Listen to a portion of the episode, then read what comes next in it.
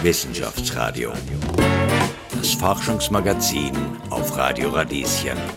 Willkommen im Wissenschaftsradio. Mein Name ist Michel Mehle. Wie sollen Universitäten in Österreich in Zukunft aussehen? Soll man möglichst schnell studieren können? Sollen möglichst alle, die wollen, studieren? Soll die Uni sich selbst verwalten? Oder wie viel Wörtchen darf ein Ministerium mitreden? Das ist in den letzten Wochen heiß diskutiert worden. Grund dafür ist eine Überarbeitung der gesetzlichen Richtlinien, Universitätsgesetznovelle genannt. Diese Novelle macht schon bald einiges anders an Unis in Österreich. Studieren ganz ohne Leistungsnachweis, das war einmal. Dafür werden Studierende in höheren Semestern bald bevorzugt. Wissenschaftliche Mitarbeiterinnen sollen ihre Karriere besser planen können und Ghostwriting wird härter bestraft. Allerdings gibt es gegen einige Punkte der Novelle Protest. Wir sehen uns heute gemeinsam an, welche und wieso. Es ist eine Grundsatzentscheidung, welchen Weg Universitäten in Österreich nehmen sollen. Musik zur Einstimmung kommt von den Rolling Stones. Hier sind sie mit Street Fighting Man.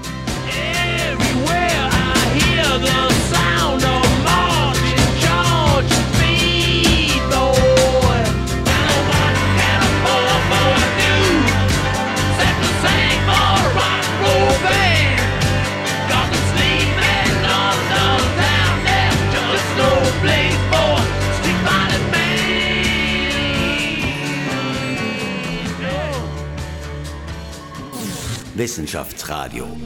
Das Forschungsmagazin der FH Wien der WKW. Willkommen zurück im Wissenschaftsradio. Studieren ganz ohne Leistungsnachweis, das war einmal. Wer im Herbst nächsten Jahres sein Studium an einer Uni in Österreich beginnt, muss in den ersten zwei Jahren zumindest 16 ECTS-Punkte schaffen. Das regelt die Novelle zum Universitätsgesetz. Nicht alle Studienvertretungen sind davon begeistert, zum Beispiel der Verband sozialistischer Studentinnen. Mit der Vorsitzenden der Uni Wien, Marianne Hofbauer, spreche ich jetzt. Hallo. Hallo, freut mich. Freut mich auch.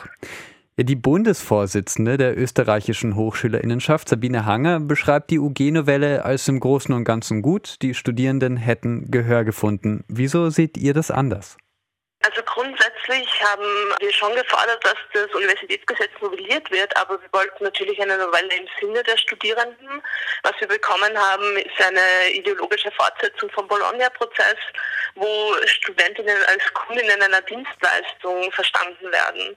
Bildung wird zu einem Produkt, das man sich erwerben kann und dagegen stehen wir. Wir sehen Bildung als ein emanzipatorisches Mittel und finden Universitäten sollten Orte der Bildung und nicht der Ausbildung sein.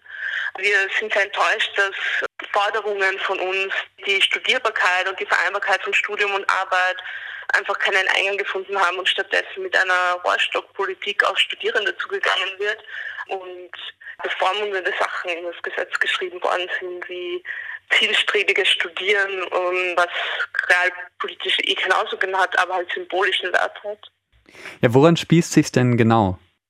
Also wogegen wir natürlich ganz sind, sind diese 16 ECDS, die man jetzt am Anfang zum Studium ablegen muss. Das hört sich natürlich nicht nach viel an und die Regierung ist auch ein bisschen zurückgerudert. Dennoch ist es eine bevormundende Regelung, die Studierende nach wie vor unter Druck setzt. Jeder ECDS, den man leisten muss, um nicht exmatrikuliert zu werden, ist natürlich ein wahnsinniger Druck. Und Studierende stehen schon unter Druck. Seit der Bologna-Reform wurde Studieren extrem beschleunigt und das trägt dazu bei. Studierende sind ja schon mit finanziellen Sanktionen, wenn sie nicht genug ECDS erbringen, konfrontiert bei der Familien- und Studienbeihilfe. Und jetzt kommt da noch dazu, dass sie, wenn sie die Leistung nicht erbringen, exmatrikuliert werden. Und ein weiterer Punkt ist natürlich, dass der Senat hätte entmachtet werden sollen. Da wurde auch ein bisschen zurückgerudert. Dennoch sehen wir es kritisch, dass die Demokratie an der Uni zurückgeschraubt werden soll, dass der Einfluss der Regierung erhöht werden soll und dass die Mitbestimmung von Studierenden in keinem Satz verbessert wird an den Universitäten. Viel verändert wird wohl nicht mehr. Was müsste aus eurer Sicht anders sein? Wir würden uns wünschen, dass eine Novelle gemacht wird, die im Sinne von Studierendensicht ist. Also es sollte einen freien Hochschulzugang geben. Das heißt, der Paragraph 91 zum Studienbeitrag sollte ersatzlos gestrichen werden. Außerdem sollten Erlassgründe beim Studienbeitrag aufgrund der Erwerbstätigkeit wieder aufgenommen werden. Das wurde verabsäumt. Die Beurlaubungsregelungen, die ja durchaus angepasst wurden, jedoch verschlechtert, sollten verbessert werden. Also es sollte möglich sein, sich vom Studium beurlauben zu lassen und das flexibel und unbürokratisch, weil das einfach betreuungspflichtigen oder erwerbstätigen Studierenden extrem entgegenkommen würde. Die Universitäten hätten auch mehr Planungssicherheit. Mhm. Es wäre dringend notwendig, Studierende in Gremien wie zum Beispiel der Findungskommission oder im Senat mehr mitreden zu lassen, eine Drittelparität herzustellen, um einfach die Demokratisierung der Universitäten zu garantieren. Was jetzt das Studieren an den Universitäten angeht, so sagt die Regierung, man möchte das so gestalten, dass ein schnelles Studieren äh, möglich ist. Warum ist euch das so wichtig, dass das möglichst offen ist und möglichst flexibel? Weil man dann einfach alle Lebensqualitäten von Studierenden abdeckt. Also wir als Vorsitzdö stehen ganz dahinter, dass alle, die wollen, studieren können sollen.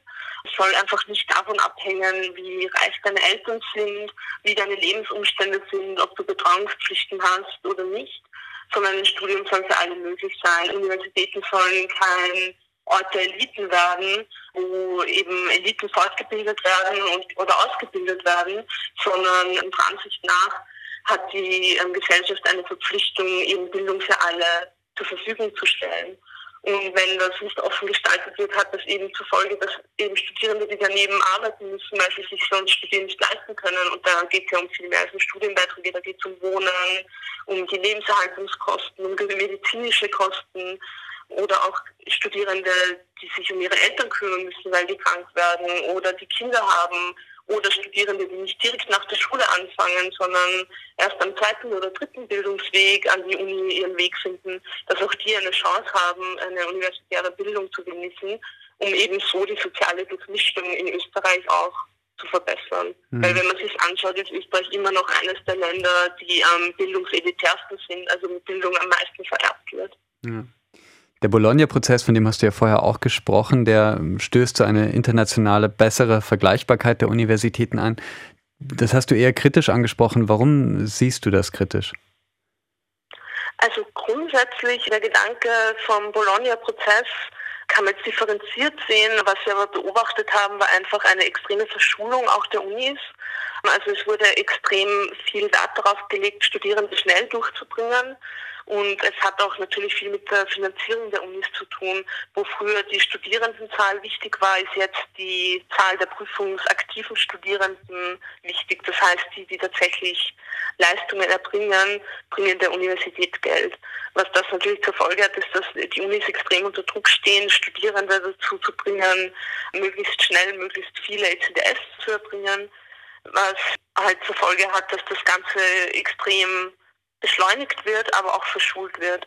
Und diese freie Bildung, von der wir immer reden, rückt dadurch halt in weite Ferne. Von dem her sehen wir das eben sehr kritisch und auch, dass eben Studierenden auch keine Zeit gelassen wird, unsere Bildung individuell zu gestalten, sondern dass das alles nach einem Keksausstecherschema erfolgen soll und wir quasi von einem Bildungsminister mit erhobenen Zeigefinger durch unser Studium gedrängt werden das sehen wir halt sehr negativ. Gut, sage ich vielen Dank. Marianne Hofbauer, Vorsitzende des VSSTÖ an der Universität Wien. Ja, vielen Dank dir. Wissenschaftsradio, das Forschungsmagazin der FH Wien der WKW. Willkommen zurück im Wissenschaftsradio. Wie sollen Universitäten in Österreich in Zukunft aussehen? Darüber wird derzeit heiß diskutiert. Unter anderem geht es um die Autonomie einer Uni, aber auch die Ausrichtung allgemein, wie studienfreundlich, wie freundlich für Mitarbeiterinnen sind Universitäten in Zukunft. Da wäre es natürlich spannend zu wissen, wer entscheidet das letztendlich. Um das zu klären, ist jetzt meine Kollegin Daniela Schmidt im Studio. Hallo Daniela. Hallo, hallo. Du hast dich informiert, gib uns doch mal eine kurze Einführung in den Aufbau einer Universität. Wer entscheidet da eigentlich? Genau. Da kann man sagen, es gibt wirklich drei wichtige leitende Organe. Das ist einmal das Rektorat, das ist der Universitätsrat und der Senat. Alle Fäden diesbezüglich, die laufen beim Rektorat. Zusammen. Und jetzt mal, um hier ein kurzes Beispiel zu geben, es geht um wirklich viel. Wenn eine Fakultät nur ein paar Mikroskope wieder braucht, dann ist das schon in einem Wert von einer halben Million Euro. Da geht es also um wirklich viel Geld und das kann sich natürlich eine Uni nicht nur allein leisten, sondern das ist dann Regierungssache auch zum Teil. Jetzt ist das Zentrum, also das Rektorat, hier laufen alle Fäden zusammen und der überlegt, was ist denn eigentlich die strategische Ausrichtung der Universität? Wo wollen wir hin? Was sind unsere Ziele? Wo wollen wir uns wie ausrichten? Das heißt, das Rektorat entscheidet eigentlich die wichtige strategische Ausrichtung. Wofür sind die anderen beiden dann da? Genau. Der Rektor ist ja mal die Frage, von wem wird er eigentlich gewählt? Und das wählt der Universitätsrat auf Vorschlag des Senats. Spannend hierbei ist, wer sitzt im Universitätsrat? Das sind zum Teil von der Regierung entsendete Mitglieder, also politisch nahe Entscheidungsträger. Und je nachdem, wie stark der Universitätsrat ist, umso stärker ist natürlich auch die Regierung in der Entscheidung mit dabei. Das heißt, das macht vor allem der Universitätsrat, der wählt diesen Rektor mit. Was macht dann der Senat? Der Senat, der entscheidet bei den großen Entscheidungen mit. Und das ist deshalb wichtig, weil der anders zusammengesetzt ist als Universitätsrat und Rektorat. Denn im Senat sitzen nicht nur Professoren, Professorinnen und Universitätsmitarbeiterinnen, sondern auch Studierende. Und das ist natürlich ganz wichtig, wenn es darum geht, ja, wie viele Masterstudienplätze, Bachelorstudienplätze gibt es, wo ist da wie die Ausrichtung. Das ist auch ganz wichtig, dass dann Studierende zu Wort kommen können. Das heißt, da werden möglichst alle Facetten einer Universität gehört. Vielen Dank, Daniela Schmidt, für den Einblick in den Aufbau von Universitäten. Und wir sprechen heute noch mit dem Sprecher der Senatsvorsitzenden. Jetzt wissen wir ja ungefähr, was er macht. Aber jetzt erstmal gleich im Anschluss hören wir Tamara Radak. Sie ist die Sprecherin der MitarbeiterInnen der Universität Wien. Und da geht es vor allem um die wissenschaftliche Karriere. Die ist für den wissenschaftlichen Nachwuchs doch relativ prekär in Österreich. Es ist gar nicht so leicht, eine Karriere zu planen, wenn man Wissenschaftlerin, Wissenschaftler werden möchte. Und wir reden gleich darüber, wie die UG-Novelle das theoretisch noch erschweren könnte. Gleich. Wissenschaftsradio. Das Forschungsmagazin der FH Wien der WKW. Willkommen zurück im Wissenschaftsradio. Drei Jahre Assistentin hier, eine zweijährige Karenzvertretung dort, dann eine Stelle an einer anderen Uni und immer wieder zwischendrin eine Pause, damit eine Anstellung nicht als Kettenarbeitsvertrag gilt. Die wissenschaftliche Karriere ist schwer planbar, berichten unlängst zwei Wissenschaftlerinnen im Standard. Die Novelle zum Universitätsgesetz sollte das ändern. Universitäten werden künftig vor die Wahl gestellt, eine Mitarbeiterin nach acht Jahren fest anzustellen oder zu entlassen. Nach heftiger Kritik der Betroffenen, dem sogenannten Mittelbau der Universitäten, ist die Novelle etwas abgeändert worden. Ob jetzt alles gut ist, frage ich Tamara Radak von der Vertretung des Mittelbaus an der Universität Wien. Hallo. Hallo. Gib uns eine kurze Übersicht zu der Karriere an einer Universität. Ist das, was die Kolleginnen im Standard geschrieben haben, Realität? Ja, es ist schon so, dass man immer wieder also bisher war es ja möglich, immer wieder befristet angestellt zu sein, auch teilweise über mehrere Jahre oder naja, wenn man es zusammenzählt, quasi Jahrzehnte hinweg. Also es gab bisher die Möglichkeit, mehrmals befristet angestellt zu sein, jeweils maximal für sechs Jahre und dazwischen eine einjährige Pause zu machen. Also das mussten wirklich zwölf Monate sein, die man da ähm, quasi aussetzt man musste sich halt dann selber überlegen, was man eben mit diesem einen Jahr macht, ob man versucht, an einer anderen Uni unterzukommen oder also die Grundidee war ja, dass man dieses eine Jahr quasi dafür nützt, um an eine ausländische Universität zu wechseln und dort Know-how einzuholen und sich weiter zu vernetzen und dann quasi zurückzukommen. Nur ist das auch nicht immer realistisch, weil äh, man muss ja dieses eine Jahr genauso finanziert sein und viele Leute können es sich ja auch nicht leisten, quasi in Wien eine Wohnung weiterhin zu haben und aber gleichzeitig im Ausland für ein Jahr zu sein zum Beispiel. Also genau. Also schon prekär, ja schon irgendwo ein bisschen, ja, kann man ja, schon so sagen. schon ja. ziemlich, ja, auf ja. jeden Fall. Genau, also um das vielleicht mal auch kurz zusammenzufassen, dieser Paragraph mhm. 109, also der regelt das in dieser Novelle, und sollte die Situation für den Mittelbau, also für wissenschaftliche Mitarbeiterinnen, für außerordentliche Professorinnen, für Postdocs, so wie du, verbessern, das heißt, Unis sollten diesen ja, wissenschaftlichen Nachwuchs, sagt man das, nicht mehr für alle Zeiten in Kettenarbeitsverträgen halten können. Eigentlich sollte das ja quasi ein bisschen die Pistole auf die Brust setzen, sozusagen stellt die Leute an und haltet sie nicht mehr in diesen Kettenarbeitsverträgen. Wieso glaubst du nicht, dass das funktioniert? Weil das höre ich so ein bisschen raus. Das ist wirklich eine sehr gute Frage. Ich, ich, ich kann es auch nicht ganz nachvollziehen. Also ich kann, ich kann persönlich nicht nachvollziehen, warum man diese Personalfluktuation in Kauf nimmt. Also warum man in Kauf nimmt, dass wirklich exzellente und wirklich sehr hart und sehr gut arbeitende Personen dann im Endeffekt, also entweder oft tatsächlich in die Privatwirtschaft abwandern, sozusagen, also weil sie keine Möglichkeit sehen, ihr Leben weiterhin zu planen, ähm, oder dass die Personen halt dann wirklich so gut sind, dass sie an internationale Universitäten abwandern, wo sie zum Beispiel eine Tenure-Track-Professur annehmen. Ich kann es leider auch nicht wirklich nachvollziehen. Das Einzige, was, was mir einfällt, ist diese, diese grundsätzliche Idee, dass unbefristet heißt, dass die Leute unkündbar sind, selbst wenn sie tatsächlich keine gute Arbeit leisten würden. Das ist aber auch wieder nur Spekulation, weil es gibt ja keine konkreten Daten dazu, dass das wirklich passieren würde, weil es gibt die Möglichkeit nicht derzeit. Wenn man sich natürlich Personen anschaut, die in Tenure-Track-Verfahren sind, wird man ja auch sehen, dass die Personen sich sehr ins Zeug legen quasi und sehr viele Kooperationen eingehen, sehr viele interdisziplinäre Projekte starten. Also ja. ja. Äh, ich glaube, ganz kurz, Tenure Track, das müssen wir mal kurz erklären. Vielleicht kannst du es kurz zusammenfassen. Was, was heißt das Ach so, einfach? Ja, klar. Mhm. Ja, also es gibt ähm, Tenure-Track-Professuren, sind zuerst befristet, aber sind dann an Qualifikationsmaßnahmen gebunden, die individuell ähm, ausgehandelt werden. Und wenn diese Person diese Qualifikationsvereinbarungen nach einiger Zeit erfüllt, dann geht die Stelle in ein unbefristetes Arbeitsverhältnis über. Ja. Aber von denen gibt es nicht allzu viele. Die werden immer wieder mal ausgeschrieben, aber ja, es ist auf jeden Fall nicht die Regel. Ja. Als Vertretung vom Mittelbau, also das, der Mittelbau, ich sag's nochmal, das sind die ganzen wissenschaftlichen MitarbeiterInnen, das sind Prädoc, Postdocs, so wie du. Und ihr wollt mhm. etwas ändern an dieser Situation. Gibt es etwas, was ihr tun könnt, was ihr tut?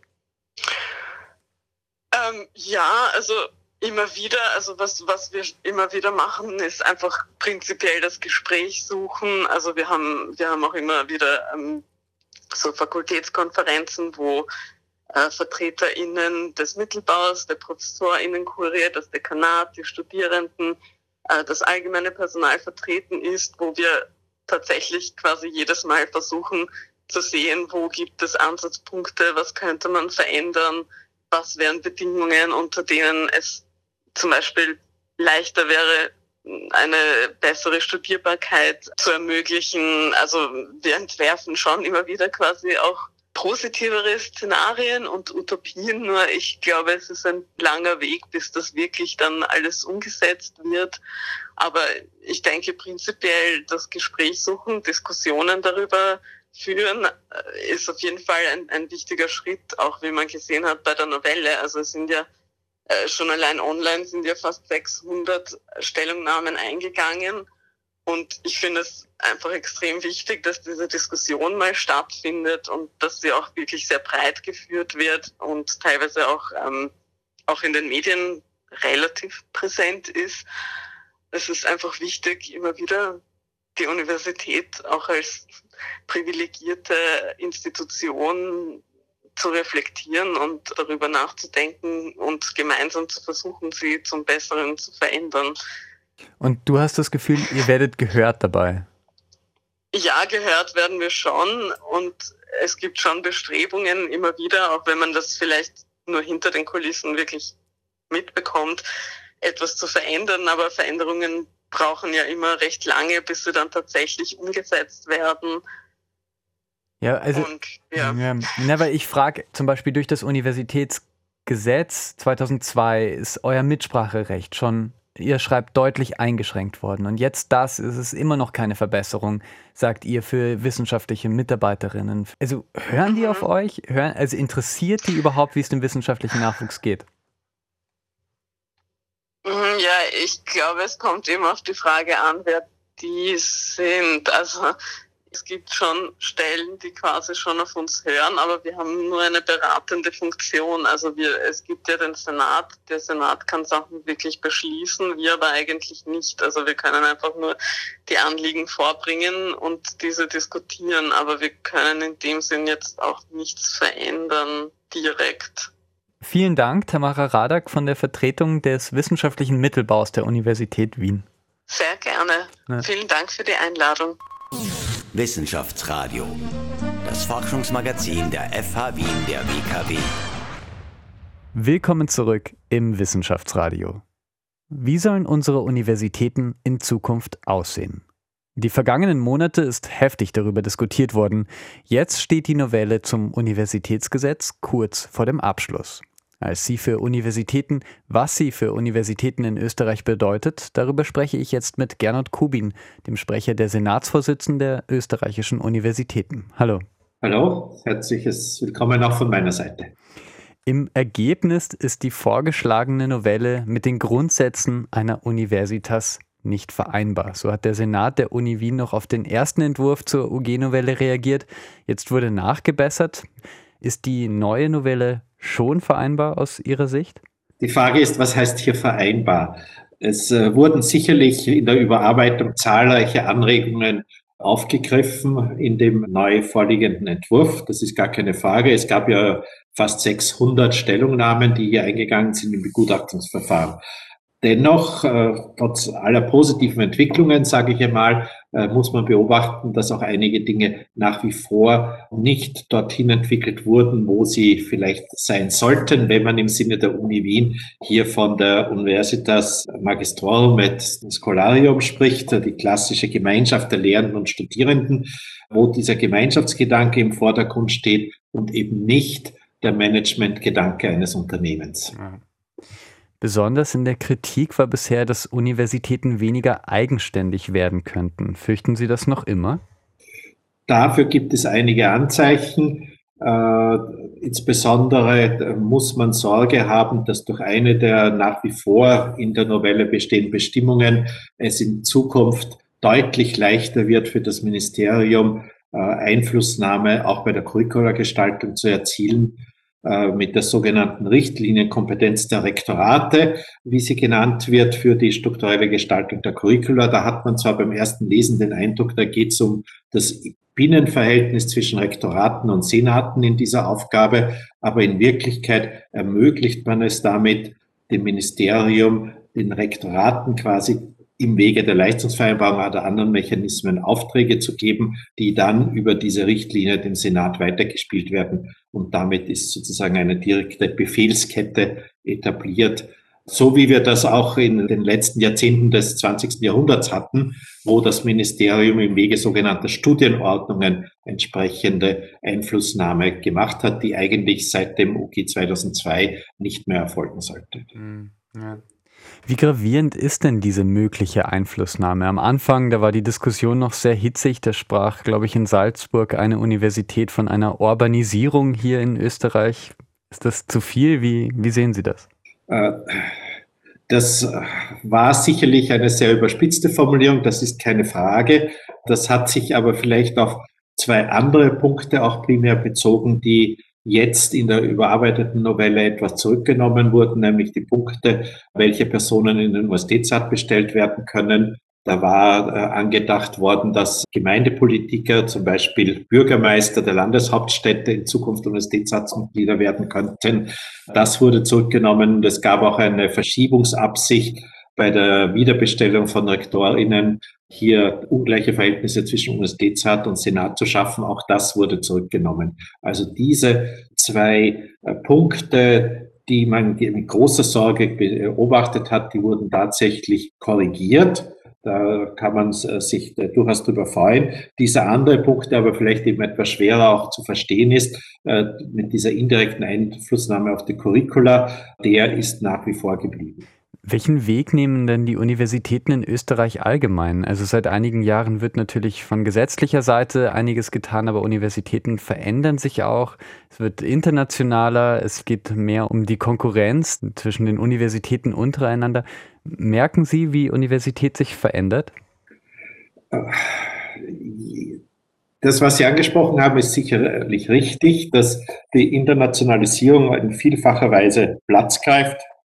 Das hat sicherlich schon sehr früh angefangen mit Programmen wie Erasmus und dergleichen, wo der Studierendenaustausch äh, intensiv gepflegt wurde, äh, ist aber verstärkt worden dadurch, dass man eben jetzt zum Beispiel durch die Rankings, die in den Medien immer beobachtet werden, sehr diesen internationalen Vergleich ausgesetzt ist, äh, der aber nicht unbedingt automatisch zu einer Internationalisierung führt, wenn ich mir manche Rankings anschaue, die praktisch nur auf die Größe der Universität abzielen, dann ist es klar, dass gerade in Österreich doch die kleinen Universitäten häufiger sind als die ganz wenigen großen äh, und damit bei gewissen Rankings automatisch Dinge rauskommen, wie in allen anderen Ländern auch, die eben kleinere Universitäten haben. Ja, es ist ein äh, Schwung dahinter, seit äh, das UG 2002 implementiert wurde. Es hat sich da sehr viel geändert. Das hat eine gewisse Dynamik, was man manchmal aber beobachtet, wo das mit Internationalisierung vielleicht konterkariert wird, dass man das Gefühl hat, der Prozess von stark regulierten Universitäten äh, im 20. Jahrhundert, äh, der gegen Ende des 20. Jahrhunderts zurückgenommen wurde und dann zur Autonomie im Jahr 2004 geführt hat, da schwingt jetzt das Pendel wieder ein bisschen zurück. Man hat das Gefühl, dass die Politik Sorge hat, da übers Ziel hinausgeschossen zu sein und wieder etwas von der Autonomie zurücknehmen möchte und sich wieder gewisse Einflussmöglichkeiten schaffen möchte, die eigentlich seit 2004 gar nicht mehr bestehen dürfen, weil die Dinge ja explizit nicht nur im UG teilweise ja in der Verfassung stehen und im UG auch an der zentralen Stelle am Anfang stehen und an denen wird ja auch nicht gerüttelt. Es wird nur an den Ausführungsbestimmungen, die dann weiter hinten im UG äh, stehen, gerüttelt. Die Grundidee, dass diese Universitäten institutionelle Selbstbestimmung haben, an der soll ja nichts geändert werden. Aber im Detail wird halt dann doch überall eine Schraube nachgedreht. Ja. Aber um nochmal auf diese globale Konkurrenz zu sprechen, ich meine, das ist ja auch die Strategie, sage ich mal, ähm, der, der österreichischen Politik im Wissensbereich, dass zwei Universitäten in dieses Ranking der Top 100 einsteigen. Welches Ranking, das wurde noch nicht so genau gesagt, das weiß man nicht. Aber verändert das auch die Aufgaben einer Universität, wenn dieser globale Wettbewerb mehr im Mittelpunkt steht? Das würde ich nicht sagen der globale Wettbewerb im Sinne der Ranking steht im Mittelpunkt teilweise der Wahrnehmung der Politik, das sage ich auch schon nur teilweise, stärker in der Wahrnehmung der Medien und vielleicht auch weiter Teile der Bevölkerung. In Wirklichkeit muss man aber schon sagen, hat es diesen Wettbewerb einerseits immer schon gegeben. Natürlich möchte jede Universität glänzen durch Berufung toller Persönlichkeiten, durch hervorragende Arbeit, durch hervorragende Absolventinnen. Auch das ist uns ganz wichtig. Jetzt gibt es die quantitativen Bewertungstools, an denen man sieht, dass die auch oft äh, ins, in die falsche Richtung eigentlich gehen und gar nicht so aussagekräftig sind. Das ändert aber nichts daran, dass es immer schon die Aufgabe war, hervorragende Lehre und Forschung zu machen. Also das hat eigentlich den Arbeitsauftakt nicht verändert. Der, der Unterschied ist, dass man es jetzt über andere Wege transportieren und sichtbar machen soll. Und äh, das ist also eine Marketingaufgabe. Die Kernaufgabe in Lehre und Forschung verändert sich dadurch im Grunde nicht. Der Senat soll die MitarbeiterInnen einer Universität möglichst abbilden und ihnen eine Stimme geben. Welche Rolle wird er in Zukunft spielen? Ich glaube, er wird weiter eine sehr gewichtige Rolle spielen, weil die Universität eine wissensbasierte Organisation ist und wir daher Wissensträger aus allen Bereichen benötigen bei zentralen Entscheidungen, die aber extrem vielfältig sind, die eben ein Einzelperson als monokratisches Entscheidungsorgan gar nicht treffen kann, weil diese breit verteilte Kompetenz dem Gedanken einer Universitas mit ihren vielfältigen Themen ja gar nicht gerecht wird.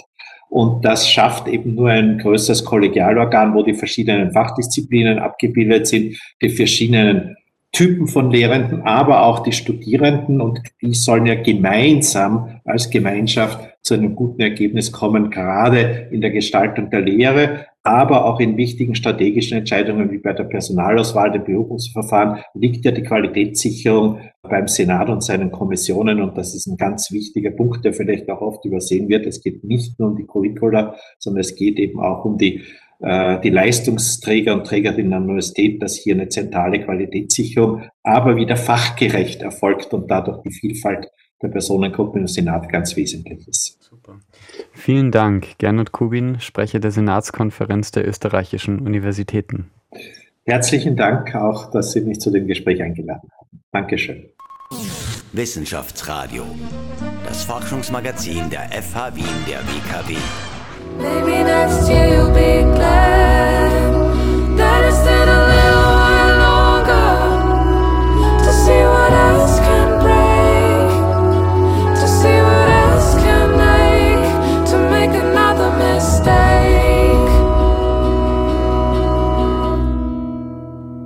Mira Lukovac, Stay a Little Longer.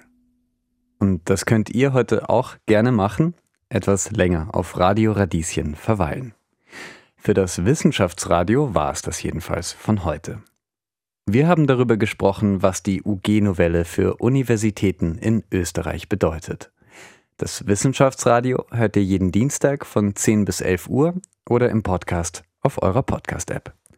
Mein Name ist Michel Mehle. Herzlichen Dank fürs Dabeisein und bis kommende Woche im Wissenschaftsradio. Wissenschaftsradio. Das Forschungsmagazin. Jeden Dienstag von 10 bis 11. Alle Infos unter radio-radieschen.at.